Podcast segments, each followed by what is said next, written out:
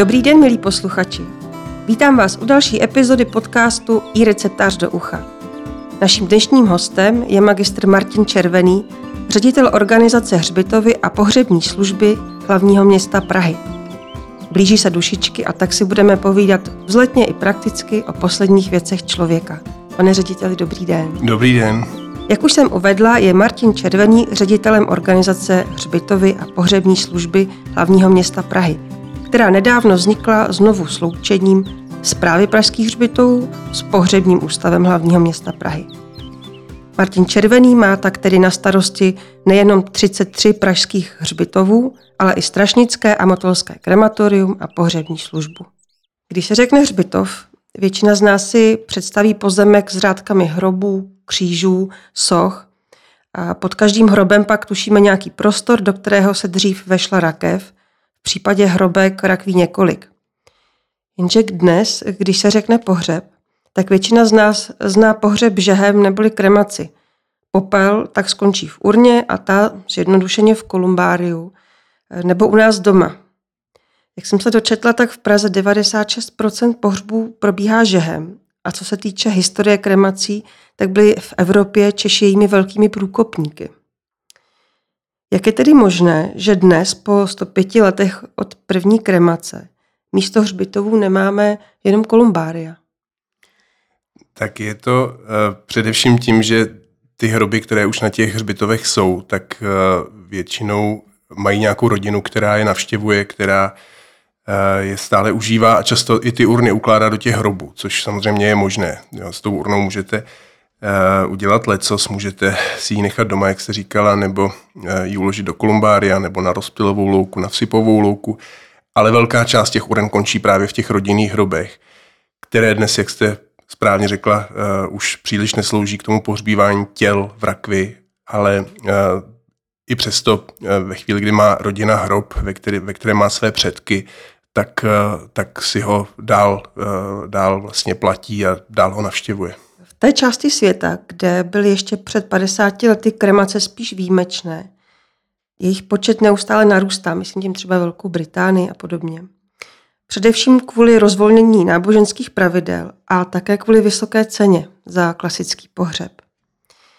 V Německu se pohřby staly pro některé lidi tak nedostupnými, že začali masově odkazovat svá těla anatomickým ústavům pro vědecké účely.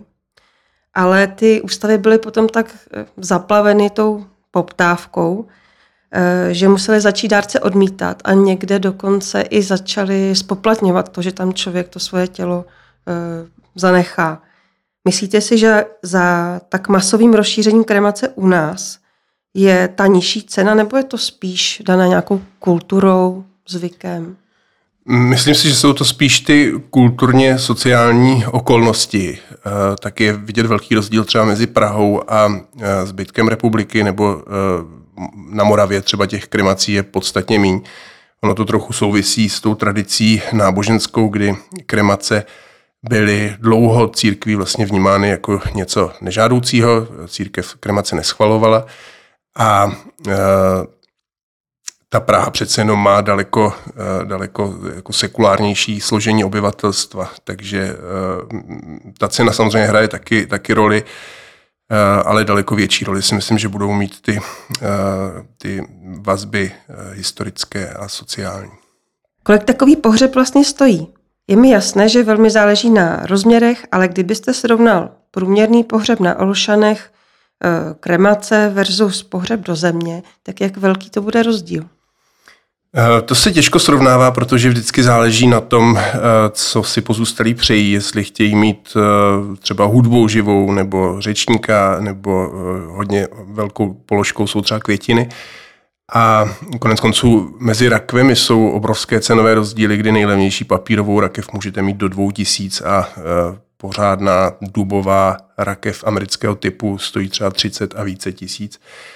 Ale e, dá se říct, že kremace bez obřadu, což je dneska docela častý jev, tak e, vyjde na nějakých 12 až 15 tisíc. A e, za tuhle cenu vlastně můžete mít i pohřeb do země, ale tam ještě navíc platíte cenu toho nájmu, toho hrobového místa. A nějaké to vykopání a uložení? To... To, To je v těch, v těch, v těch 12 až 15 tisících mm-hmm. vykopání, uložení, zasypání a, a podobně. Jaký jste zažil nejnáročnější pohřeb, ať už to byla třeba náročná příprava, nebo počet lidí, nebo jiné nějaké hmm. záležitosti s tím související? Tak nejnáročnější jsou většinou ty, ty pohřby významných osobností, které bývají hodně navštěvované, hodně mediálně sledované a e, chyby se tam neodpouští nebo jsou víc vidět, než když se chyba stane u nějakého malého obřadu. A e, v posledních, v loňském roce nebo v letošním roce jsme e, zajišťovali pohřeb třeba operní zpěvačky Soni Červené, a z těch předchozích let eh, vlastně bychom se mohli podívat do, do nekro, nekrologů významných osobností za poslední roky, tak ne, mediálně nejsledovanější pohřeb byl pohřeb Karla Gota, který jsme ovšem nezajišťovali my.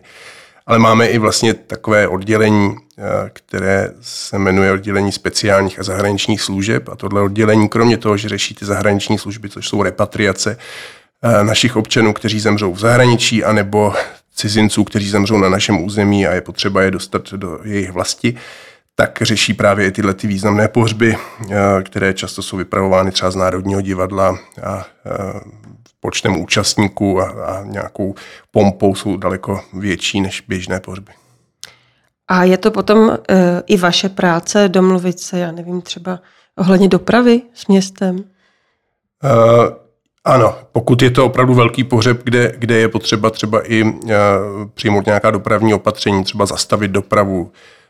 Jestli si dobře vzpomínám, tak se to týkalo třeba pohřbu pana Kočky mladšího, který uh, měl rozloučení v kostele uh, nejsvětějšího srdce páně na Jiřího Spoděbrat a potom v pohřebním kočáře mířil na Olšanské hřbitově, tam bylo potřeba udělat výluku té dopravy, tak to samozřejmě je prací té, té pohřební služby. Mám takovou praktickou otázku. Můžu si ještě za svého života nějak svůj pohřeb předplatit? Tak eh, ano, tuhle službu některé pohřební služby nabízí a eh, konec konců eh, slavný tradiční spolek Přátel Žehu je vlastně postavený na těchto principech, kdy členové, kteří platí členské příspěvky, mají potom takovou kartičku, kterou když u nich pozůstalí najdou, tak ví, že mají zajištěný pohřeb žehem. A jak jste říkal, ta hranice za pohřeb začíná na nějakých 12-15 tisících, ale může se vyšplhat až do opravdu vysokých částek. A ne každý pozůstalý si to může dovolit. Tak dá se potom za pohřeb platit eh, ta částka na splátky? Ano, i tohle je možnost, kterou eh, určité pohřební služby nabízí. Takže, takže i pohřeb na splátky je už poměrně běžný. Nicméně asi je důležité říct, že, že eh, ten pohřeb vlastně nemusí být drahý, aby, eh, aby splnil svůj účel, aby se pozůstalí rozloučili se svým drahým zesnulým a často to vidíme třeba i na těch levnějších pohřbech, kde, eh, kde ti pozůstalí opravdu jim stačí se třeba sejít u těla toho zemřelého a nemusí mít ani propůjčenou velkou obřadní síň strašnického krematoria, nemusí mít živou hudbu, ale eh, ten, ten, ten obřad jako takový se může odehrát opravdu v úzkém rodinném kruhu a potom eh, ta částka za ten pohřeb samozřejmě není žád, nějak astronomická. A my, my jsme třeba v letošním roce, respektive v loňském roce v listopadu jsme odevřeli uh, objekt, kterému říkáme pohřební ateliér, kde vlastně si můžete sjednat úplně atypický pohřeb mimo nějaké stereotypy a, a zažité představy. Může to být pohřeb na nějakých třeba výjimečných místech, někde třeba v přírodě nebo někde, kde to měl ten zemřelý rád. A může to být opravdu velmi nákladný pohřeb, ale stejně tak jdeme naproti i lidem, kteří třeba nemají e, dostatek prostředků, ale chtějí se důstojně e, rozloučit se svým zesnulým a tady právě třeba ten ateliér nabízí komorní prostor, kde, kde vlastně ti, ta rodina má všechno potřebné, co potřebuje k tomu, aby to rozloučení proběhlo na nějaké úrovni. A myslím si, že tohle je důležité, že vlastně ten, ten pohřeb nemusí být nutně, není tam přímá úměra mezi tou kvalitou a tou cenou. A když říkáte, že v tom pohřebním ateliéru to není pohřeb tak, jak jsme zvyklí, to znamená, že v krematoriu mluví nějaký mluvčí, často to není úplně osobní, taky záleží na tom asi, co mu připravíme, nějaké podklady. Ale jak se to potom můžu představit v tom pohřebním ateliéru? To právě si těžko můžete představit, protože tam se opravdu každý ten pohřeb plánuje individuálně. Máme tam dvě empatické mladé sjednavatelky, které se snaží s těmi pozůstalými eh, nejdřív pohovořit, aby vůbec zjistili, co, eh, co, co je pro ně to pravé, protože oni to často ti pozůstalí sami netuší. Oni přijdou do té sjednavací kanceláře a vlastně často neví eh, úplně přesně, co, co je co, se vyžaduje, co, co, co jsou vlastně nějaké konvence zažité, protože často tu situaci řeší poprvé. A, a často, často vlastně tohle téma je předmětem nějakých mýtů a stereotypů, takže uvedu příklad, když někdo zemře doma, což už se dneska úplně často nestává, tak často ta rodina volá pohřební službu, aby, aby to tělo hned odvezla. A netuší, že si mohou toho zemřelého nechat doma několik hodin nebo třeba i dnů podle toho, jak, jak to umožňuje třeba teplota a podobně a mohu se s ním rozloučit už doma. Jo. A to je právě eh, jeden ze způsobů, jak ta rodina, byť nemá eh, dost finančních prostředků, tak může opravdu tomu svému zemřelému eh, připravit nějaký hezký obřad a můžou se s ním rozloučit třeba i v takovémhle intimnějším charakteru. A podobně potom vlastně v tom ateliéru ty, ty naše pracovnice se snaží těm lidem nabídnout i možnosti, které třeba v běžné pohřební službě eh, jim nabídnuty nejsou a to, že třeba mohou si na tom obřadu, na tom pohřbu sami hovořit, nemusí mít právě toho najatého řečníka, o kterém mluvíte. A často to ty rodiny překvapeně vítají a sami se toho ujmou, ale ne vždycky, protože samozřejmě často jsou eh, ti pozůstalí v nějakém eh, emočním stavu, kdy jim třeba ta situace, kterou museli projít, neumožňuje, aby na pohřbu hovořili sami. Takže je to opravdu jako velmi individuální a to je vlastně jako základní princip nebo základní eh, charakteristika toho ateliéru, že tam se snažíme s každým tím pozůstalým začínat to plánování nad prázdným listem papíru a snažíme se, aby opravdu ten výsledek co nejvíc konvenoval s jeho představou a případně byl nějak spojen i s tím eh, zesnulým. Když říkáte, že je možné si nechat eh, zesnulého nějakou dobu doma, tak eh, když to vezmu po té praktické stránce, tak mám nejdřív zavolat eh, lékaře, aby potvrdil umrtí a potom eh, můžu tam nechat toho zesnulého nějakou dobu, anebo až po té době? Zavoláte lékaře, přijede lékař nebo koroner, který vystaví vlastně ohledací list a pak je na vás, za jak dlouho si zavoláte pohřební službu. Zákon nestanoví žádnou minimální eh, hranici, do kdy tak musíte udělat. A eh, naše pohřební služba, městská pohřební služba dokonce nabízí možnost, eh, přivezeme do domácnosti chladící podložku, kterou nainstalujeme, zprovozníme a pokud si ta rodina přeje nechat si toho zemřelého několik hodin v bytě, bytě třeba horko, nebo si ho tam přeje nechat přes noc, tak tahle ta chladící podložka zajistí, aby to tělo vydrželo po tu dobu v pořádku. Jak jste říkal, že v pohřebním ateliéru hodně dbáte na osobní přístup, tak eh, dá se říct, že tím, že s těmi pozůstalými eh, v klidu a podrobně připravujete nějakou řeč smuteční, tak se jich možná ptáte věci, které nutí k zamyšlení eh, a pomáhá jim to potom v tom procesu truchlení, v tom rozloučení? Určitě, no. Z hlediska psychologie je ten obřad toho posledního rozloučení velmi důležitý, aby se ti pozůstalí vyrovnali s tou ztrátou.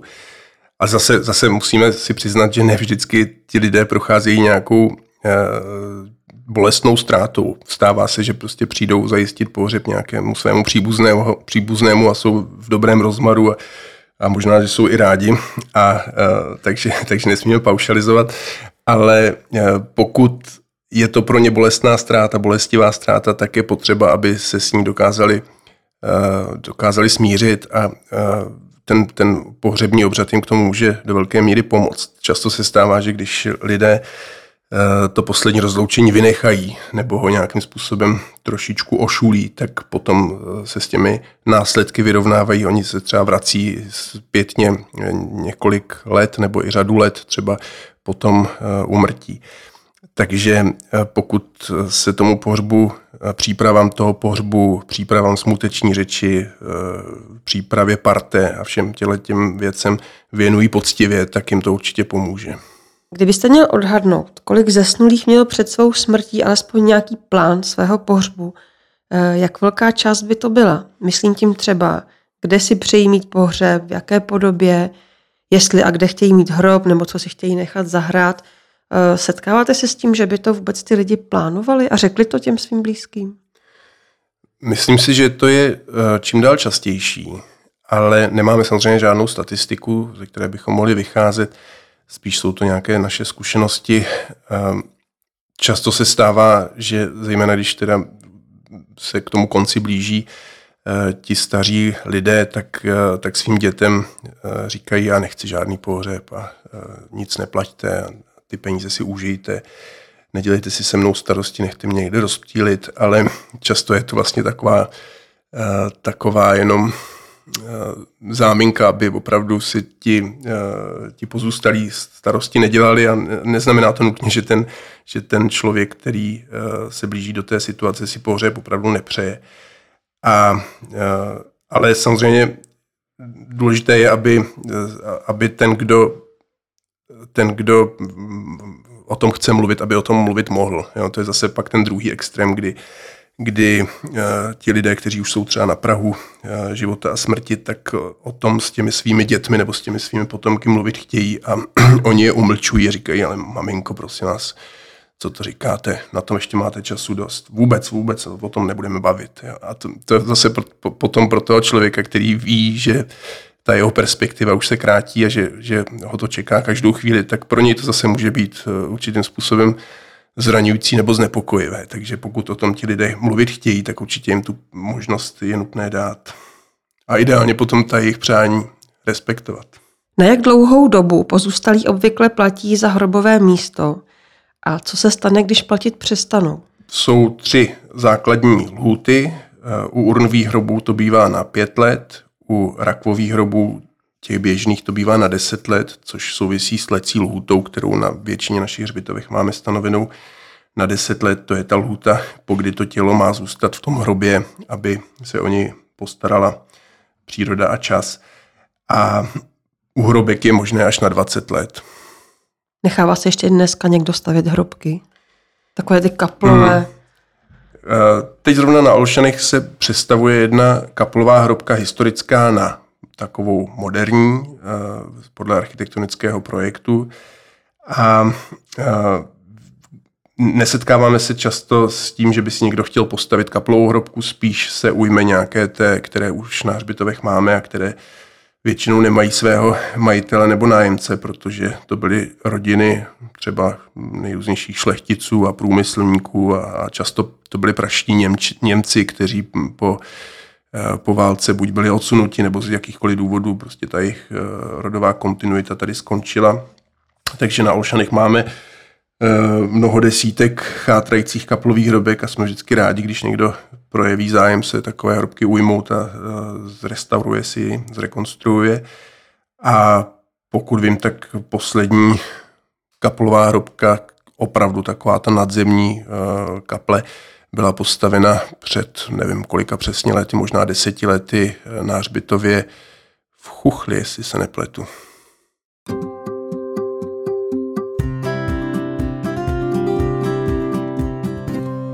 Na hřbitově občas vidíme cedulku, že za tento hrob už dlouho nikdo nezaplatil, takovou upomínku. A kdyby se mi to místo líbilo, můžu si ho zaplatit já? Tak když je tam ta cedulka, tak ještě nemůžete, ale už můžete zbystřit, protože už eh, se ten hrob blíží k té expiraci té nájemní smlouvy. A tam ještě, potom to samozřejmě ještě nic neznamená, protože hřbitovní zpráva potom ještě v případě těch běžných hrobů čeká tři roky a v případě hrobek dokonce deset let, protože podle nového občanského zákonníka eh, je potřeba u nemovité věci čekat deset let, než, než je možné předpokládat, že ta věc je opuštěná. A u toho běžného hrobu tedy čekáme tři roky a po, po těch třech letech to neznamená, že ten hrob hned zařadíme někam eh, do nějaké realitní nabídky eh, pražských hřbitovů, ale už ten hrob je volný a ve chvíli, kdy někdo přijde a má zájem o pronájem hrobového místa v nějaké určité lokalitě, tak mu tam ta hřbitovní zpráva vytipuje hroby, které jsou k pronájmu a mezi nimi může být i tento hrob. Takže vlastně nespěcháte s tím. Eh, nespěcháme a to hlavně z důvodu, že na většině těch hřbitovů je těch eh, neproplacených a už mnoho desítek let třeba opuštěných míst dostatek, takže ty nabízíme přednostně. A pouze v případě, že by opravdu někdo trval na tom, že chce to konkrétní místo, tak, eh, tak ta, ta lhůta, ten cyklus toho opuštění vlastně bude, bude rychlejší. A to se stává třeba v případě, že někdo už vedle má svůj hrob a chtěl by třeba mít v sousedství ještě jeden. Myslela jsem to spíš tak, že se nemusím bát, že když mm, zapomenu zaplatit, takže za rok přijdu a, a bude tam mít hrob někdo jiný, tak toho se bát nemusím. To ne, to, toho se bát nemusíte. Eh, většinou je ten proces opravdu na, na řadu let a eh, dokonce i potom eh, lidé samozřejmě nej, největší strach mají z toho, co bude s těmi ostatky, jestli neskončí někde, někde v krematoriu a potom nebudou někde rozprášeny tak eh, ty ostatky z těch hrobů, které znovu pronajímáme, tak, eh, tak buď zůstávají v tom hrobě, pokud to eh, ne, nevadí tomu novému nájemci, anebo je uložíme pětně do společného hrobu v jiné části hřbitova. Co naopak spěchá, je je všecko, co se musí zařídit mezi tím, když někdo zemře a když se mu vypraví pohřeb. Většinou to je potřeba stihnout za, za týden, většinou to tak dlouho trvá a co se za ten týden musí vyřídit a co se se zesnulým děje po tu dobu. Tak teď si myslíte, co se musí vyřídit kolem toho pohřbu, nebo obecně? Obecně, když obecně. prostě uh-huh. třeba uh, pozůstalý zemře doma uh-huh. nebo v nemocnici, což je častější, nebo v nějakém ústavu, uh-huh. tak co se musí zařídit, co musí ta rodina zařídit a potom uh, co vlastně všecko se zařizuje, uh-huh. než přijde pohřeb. Nemyslím potom takové ty věci, kterých je taky hodně, Eh, jako třeba odhlásit telefon mm, a, a, a banku a dědictví a tyhle ano, věci, ano. to nemyslím. Myslím ty praktické, které směřují k pohřbu. Tak on, ono i z těch ostatních věcí, které jste jmenovala, tak eh, pozůstalí, pokud, pokud nechtějí, tak nemusí zařizovat téměř nic, protože eh, dobrá pohřební služba jim s tím pomůže, nebo to dokonce zařídí za ně. Takže takové to nahlášení na matrice a vrácení kartičky VZP nebo prostě zdravotní pojišťovny a podobně. To všechno je schopná udělat pohřební služba. Samozřejmě s ohledem na to, že ti pozůstalí jsou často ve stavu, kdy nic podobného zařizovat nechtějí nebo, nebo dokonce nemůžou. A, a jinak samozřejmě je nutné si zajistit tu pohřební službu.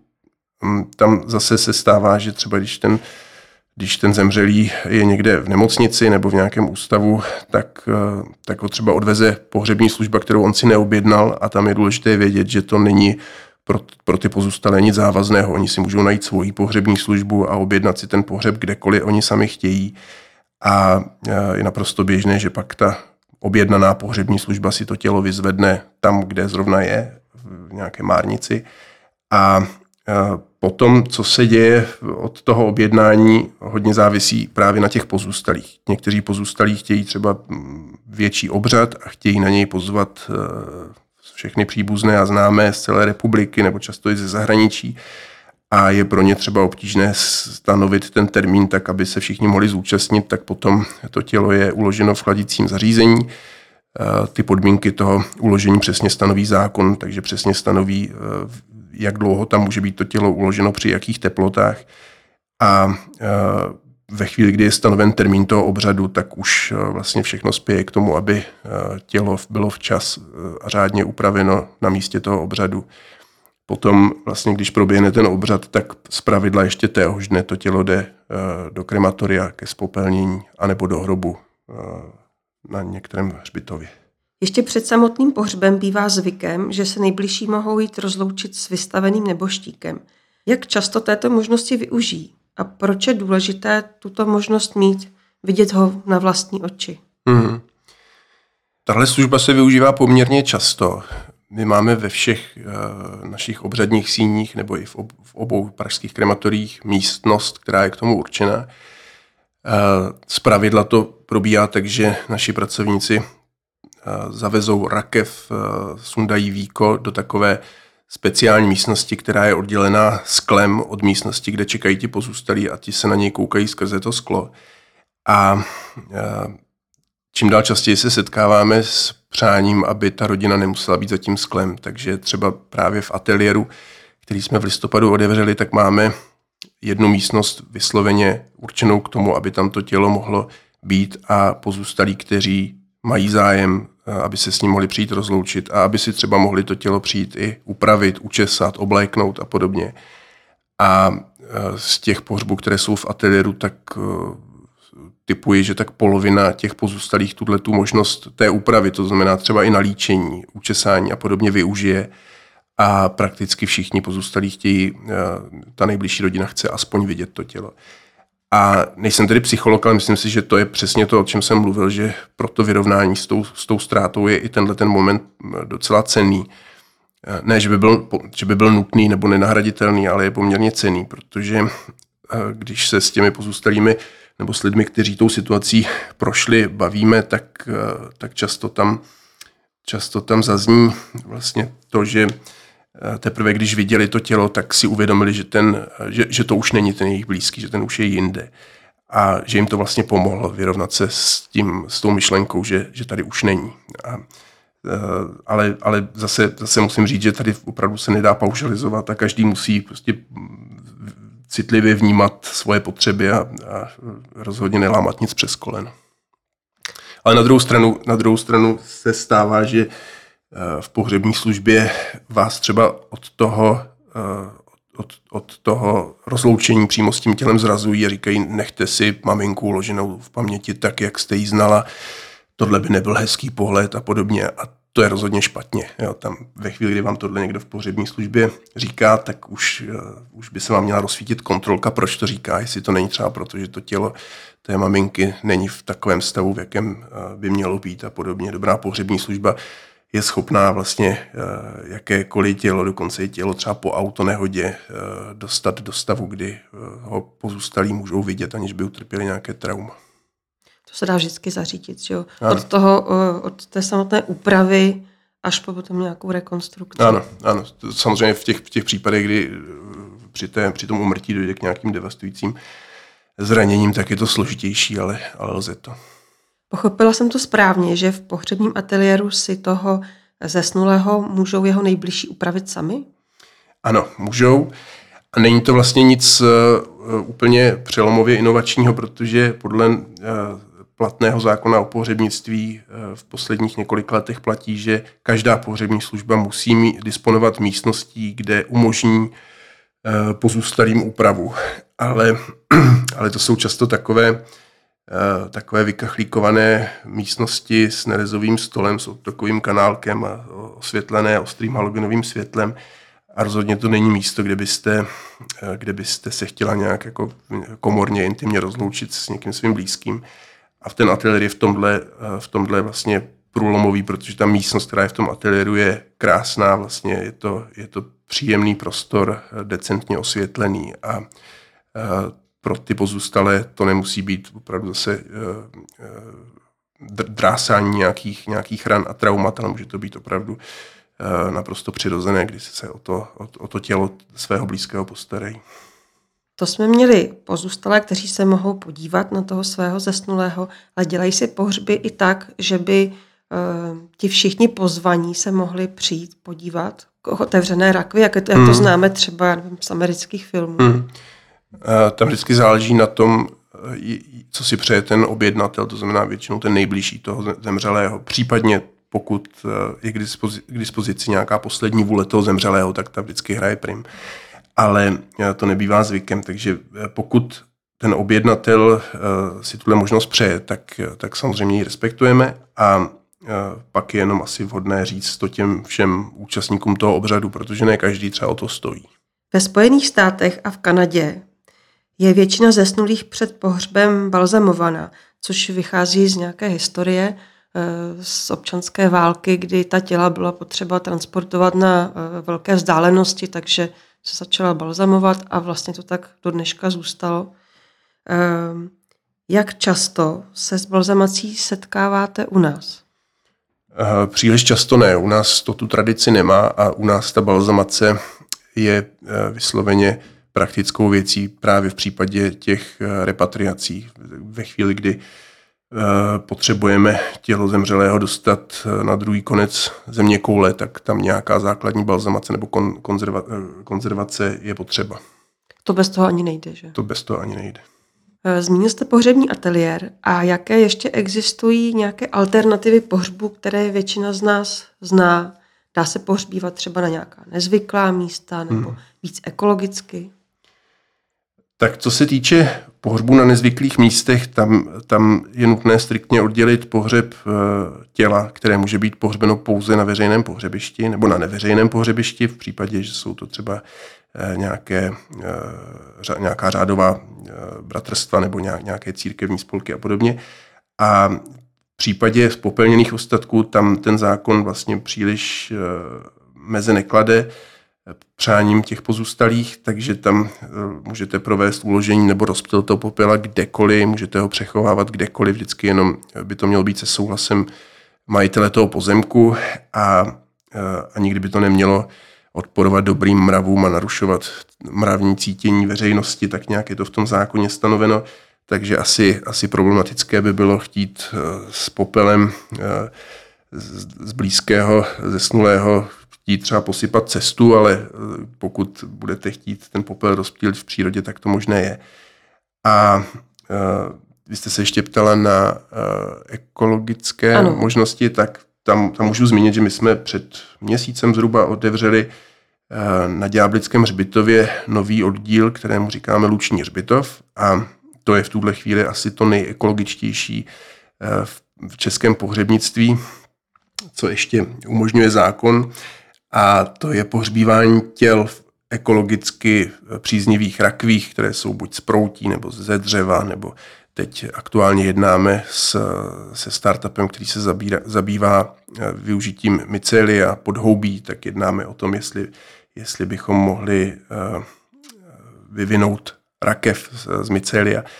Takže z, z nějakého podobného materiálu a je to, je to hřbitov bez náhrobku, jsou tam pouze luční květinové pásy, do kterých se pohřbívá a mezi těmi pásy jsou travnaté cestičky pro, pro ty návštěvníky. A je to vlastně v tuhle chvíli asi to nejekologičtější u nás. Nicméně ve světě už je v některých zemích Spojených států, v něk- dokonce v některých spolkových zemích v Německu, ve Skandinávii je možné i kompostování podle zákona.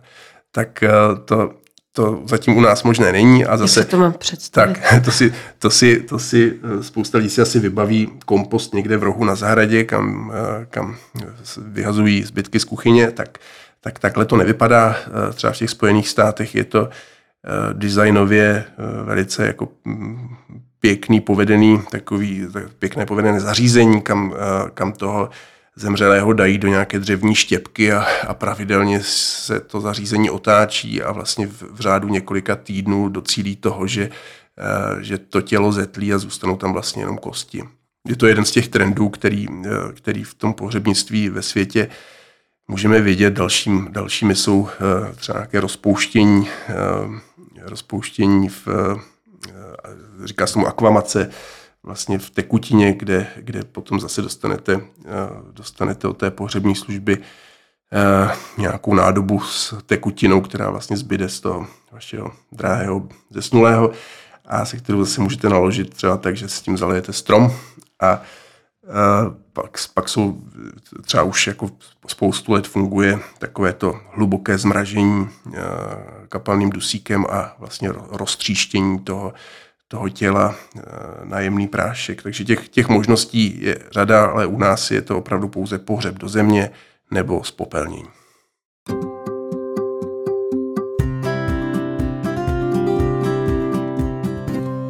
Když eh, si necháte eh, spopelnit domácího mazlíčka, tak potom s tím popelem spousta lidí dál nakládá, dají se uložit, v, může je mít uložené doma ve formě nějakých jako upomínkových předmětů.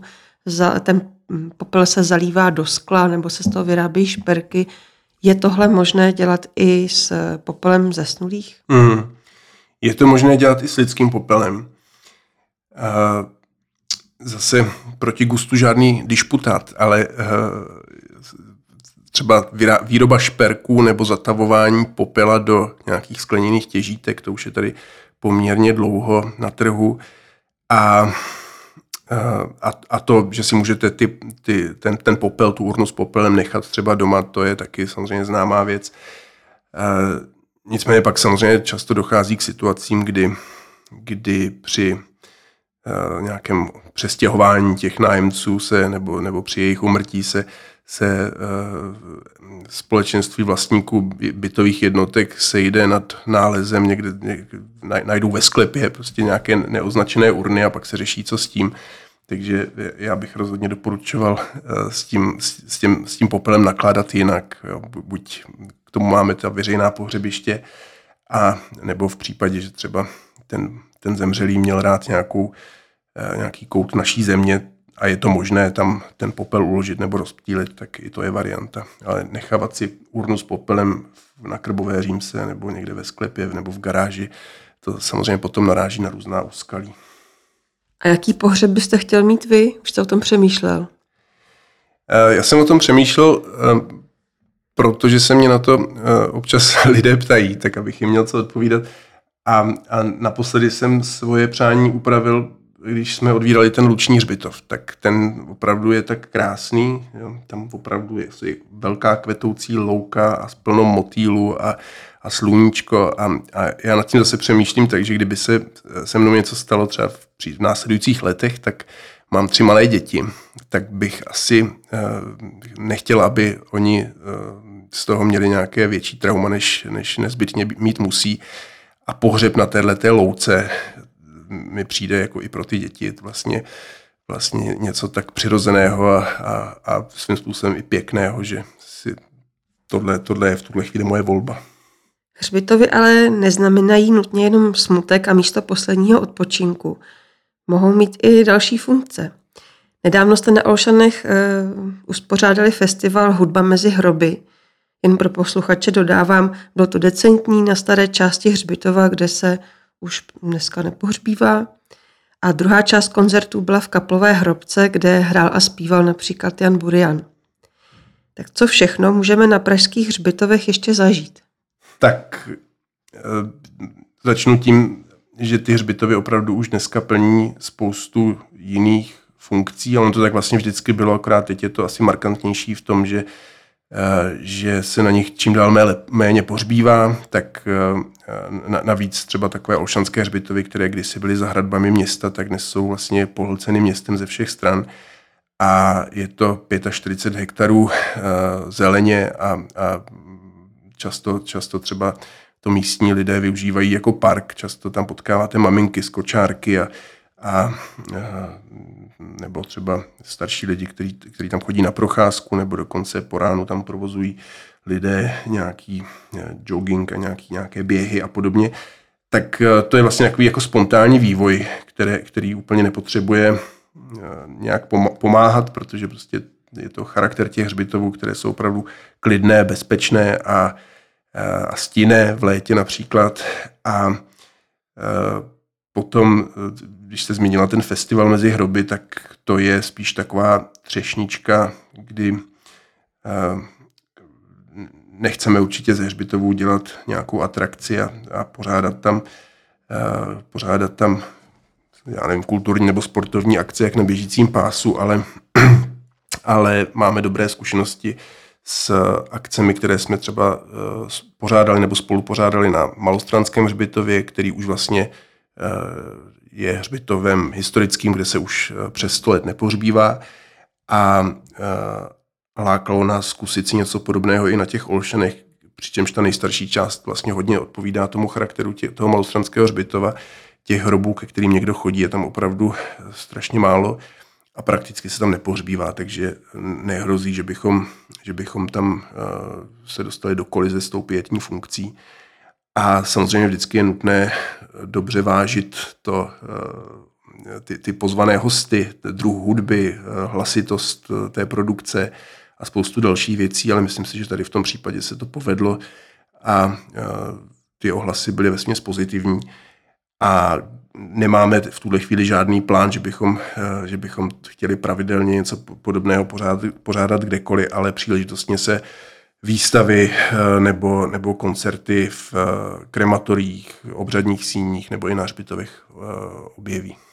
A nebo ještě je tu možnost, jak jste zmínil, třeba ten malostranský hřbitov, ale i na Alušanech a určitě i na dalších jiných jsou komentované prohlídky, což můžu jenom doporučit. Na malostranském hřbitově jsem nedávno strávila přes tři hodiny a bylo to tak strašně zajímavé, že jsem si řekla, že e, budu muset jít znovu a ještě, ještě jako na, na další a další, protože to e, zdaleka nebylo jenom o hrobech a zemřelých, ale bylo to opravdu takové kulturní, historické okénko a na tak malém místě bylo jako tolik zajímavých věcí, že by to jenom můžu doporučit. A to, to bych doplnil, že na to jsem vlastně neřekla asi uh, dostatečně jasně, že, že vlastně ty hřbitovy pražské, nejenom pražské, mají, uh, ne, nejsou jenom vlastně tím odkladištěm těch ostatků našich zemřelých, tím místem, na které se opravdu chodí jenom truchlit, ale ta, ta důležitá funkce je právě ta kulturně historická, společenská, eh, kdy na těch olšanských hřbitovech, na Malostranském hřbitově nebo na Vyšehradě, na Vinohradském hřbitově a na spoustě dalších jsou opravdu eh, eh, výjimečné osobnosti naší historie pochované a je to vlastně galerie pod širým nebem, máte tam nádherné hrobky, krásné sochy a těch, těch, těch funkcí vlastně tomhle ohledu je mnohem víc. Takže se taky čím dál častěji stává, že na Olšanských hřbitovech potkáte nějakou třídu základní školy, která tam má exkurzy a která tam třeba plní nějaké úkoly, které dostali od paní učitelky a myslím si, že to je opravdu opravdu jako živoucí učebnice těch našich dějin a taky, když bych chtěl použít nějaký patetický pojem, tak je to kamenná paměť tohohle národa. Je něco, co byste rád převzal ze zahraničí, třeba to, že se z některých uh, hřbitovů staly parky, nebo že můžeme na nějakých hřbitovech navštívit kavárnu? Uh, no, ano. My samozřejmě tu, tu zahraniční inspiraci vnímáme a, a, rádi se do zahraničí koukáme. Vždycky je důležité, abychom slepě nepřebírali něco, co tady třeba, po čem tady není poptávka, nebo co tady třeba může způsobit víc škody než užitku, takže eh, rozhodně neplánujeme otvírat uprostřed Olštanských hřbitovů kavárnu, eh, byť to třeba v Německu eh, je poměrně jako běžná, oblíbená záležitost. Neplánujeme na hřbitovech cvičit jogu a, a, a pořádat pikniky, tak jak to funguje třeba ve Spojených státech.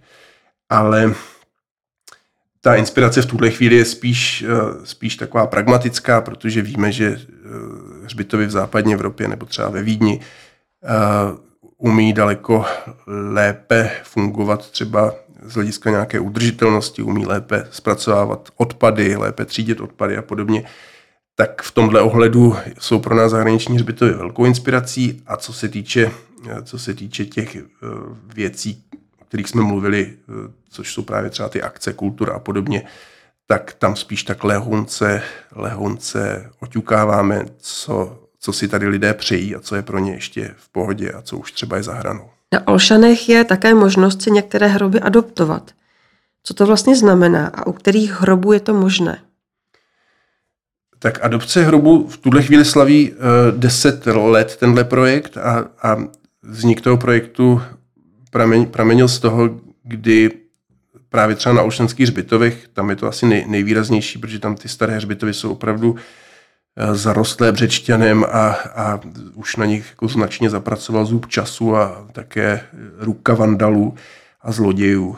A, a často se to týkalo hrobů osobností, které třeba nejsou úplně notoricky známé, ale když si najdete eh, jejich jméno někde v eh, Otově slovníku nebo v lepším případě třeba někdy na Wikipedii, tak zjistíte, že to byly osobnosti, které byly ohromně jako zasloužilé o nějaký lidský obor, o nějaký, nějaké lékařské odvětví třeba, nebo založili nějakou firmu, která do dneška funguje. A takže byli to vlastně takoví ti zasloužilí mužové a zasloužilé ženy, na které ta historie trošičku zapomněla.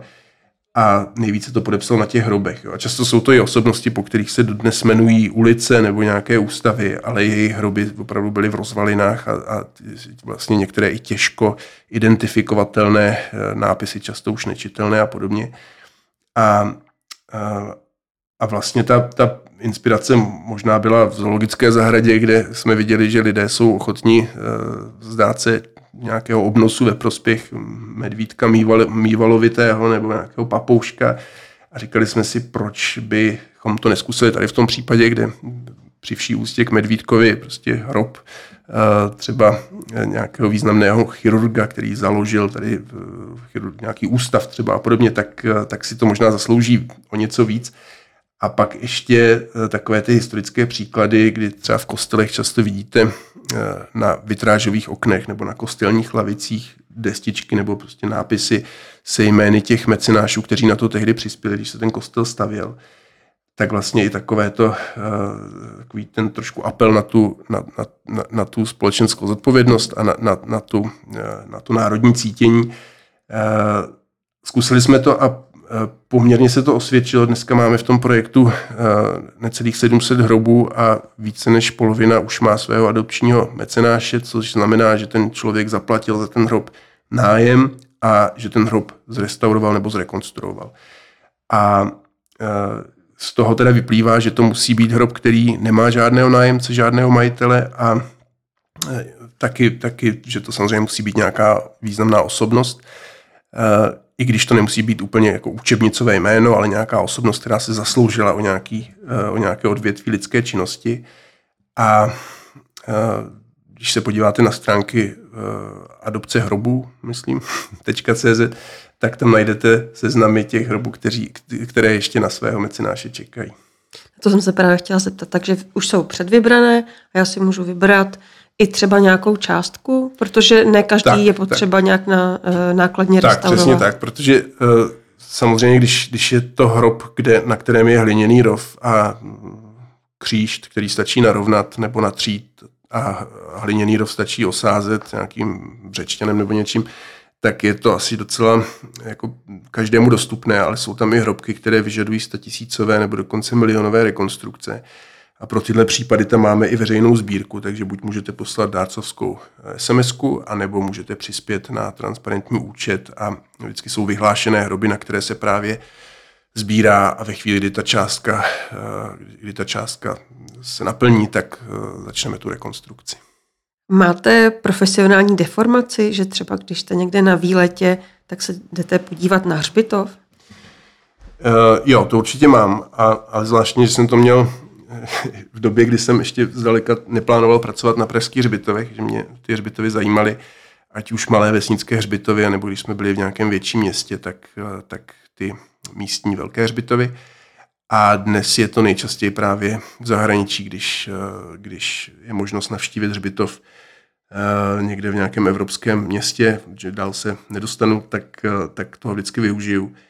A ten rozdíl je asi v tom, že dřív jsem tam vnímal tu atmosféru a četl si jména na náhrobcích a, a snažil se uh, trošku vcítit do, do toho místa a do, do, do těch dob, o kterých ty náhrobky vypráví a dneska už je to ta deformace asi v tom, že koukám, jakým způsobem tam přistupují k třídění odpadu a, a dokdy mají otevřeno a jestli tam mají kamerový systém a podobně. Který z pražských hřbitovů máte obzvlášť rád a který máte rád tak nějak obecně třeba i mimo Prahu? No, to je, to je hrozně těžký. Já, já mám asi nejradši Olšanské hřbitovy, protože tam je všechno a tam opravdu najdete všechno i tím, že jak jsou obrovské a, a jakou zabírají vlastně uh, historickou epochu, že vznikly jako morový hřbitov uh, koncem 17. století a fungují dodnes, takže tam jsou opravdu ty vrstvy, ať už ty umělecké vrstvy nebo, nebo vrstvy ty sociologické vlastně, jako je to, je to cený uh, zdroj nějakého sociologického pochopení uh, naší historie, protože o tom nejčastěji vypovídají ty epitafy na těch národních deskách, co lidé považovali za důležité před stolety a co, co třeba dnes. A, a navíc je to teda uh, opravdu velký kus přírody, takové zelené plíce Prahy jsou to. Když se podíváte na mapu, teď, teď hodně, hodně vlastně je velké téma klimatická nouze a, a zvlášť ve městě, které se v létě, když máte 35 stupňů, tak se vám ty asfaltové ulice a, a střechy roz, rozžhaví a vlastně na těch uh, termomapách vidíte, jak to město vlastně, jaká je to výheň a pak tam máte ty ostrůvky, jako jsou právě Olšanské hřbitovy, na kterých je příjemně a které dokonce fungují jako klimatizace pro to svoje nejbližší okolí. To může být až třeba o 8 stupňů. Ano, to, ano ty, ty rozdíly jsou tam, jsou tam opravdu značné. A takže Olšanské hřbitovy a pak mám ještě zvláštní vztah k Ďáblickému hřbitovu, eh, který je taky nesmírně zajímavý svojí historií, byť je vlastně mladý, jeden z těch nejmladších pražských hřbitovů, tak eh, ta historie je pohnutá hlavně proto, že se tam během, eh, během komunistického komunistické totality pohřbívali do těch šachtových hrobů oběti režimu a taky proto, že vlastně je, to jediný kubistický hřbitov, aspoň pokud je mi známo, na světě, takže i ta architektura. A navíc jsme tam v posledních letech eh, udělali některé zajímavé projekty, ať už je to ten luční hřbitov nebo předtím les vzpomínek, takže tenhle hřbitov zase svým charakterem úplně jiný. Vlastně je to taková spíš krajinářská záležitost. Často v některých místech ani nemáte pocit, že jste na hřbitově, ale jste prostě v lese, tak eh, to je, to je taky můj oblíbený. A teď tam máte nějaký další projekt? To je ten luční hřbitov, a předtím v roce 2015 jsme odevřeli les vzpomínek, který teda dneska už je skoro plný.